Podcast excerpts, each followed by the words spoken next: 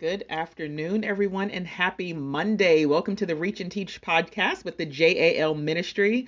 It is me, Victoria Baxter, Christian life coach, author, and minister, and you can learn more about this ministry at www.thejalministry.com. If it's Monday and you are hearing my voice, that means it is time for Mountain Moving Monday.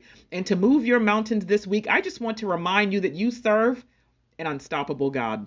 I've seen prayer requests for finances, marriage, children, health, you know, background, so many different things. And you have to understand that none of these things are a match for who God is and what he can do because he is unstoppable. And it's understanding that his promises are not limited by your circumstances, only your belief. Now, many of you you receive prophetic words and you you you read them and you want to receive them, but the thing is how to receive one is what matters because there is a proper way. When someone speaks something over you, when someone prays something over you, or when you go to church and someone speaks clearly and directly to you, do you receive it and then let it become your prayer?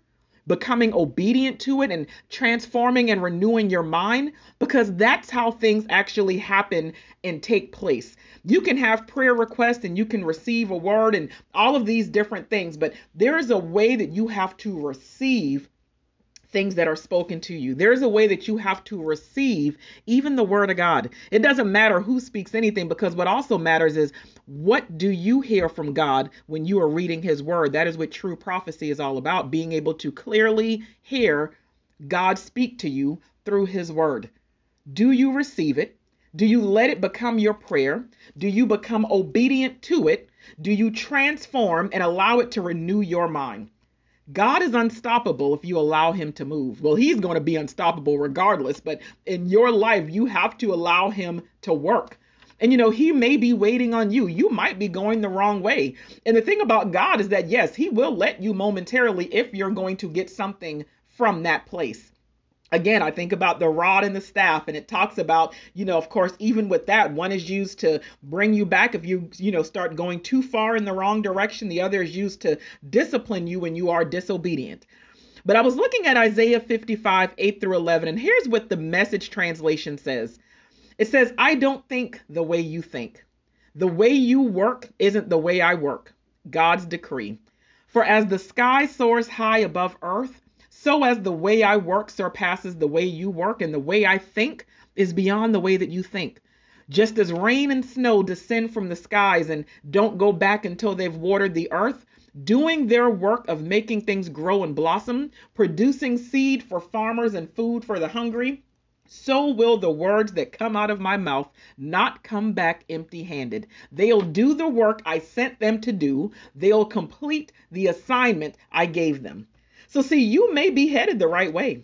And a lot of times we get frustrated when God's not saying anything, but perhaps it's because you're doing what you're supposed to be doing right now. Maybe you are exactly where you're supposed to be, but it's just that God doesn't think the way that you think, and He does not work the way that you work.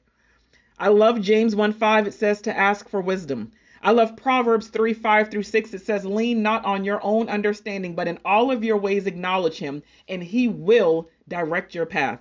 So I tell you today, remember who you serve. Remember whose you are. He is unstoppable. And if you remember your identity in Christ, you in turn become unstoppable and immovable.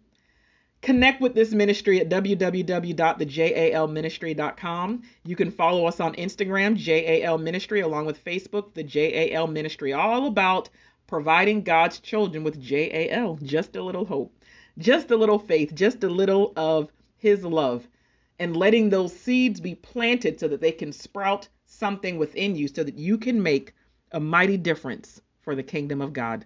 God bless you and enjoy your Monday.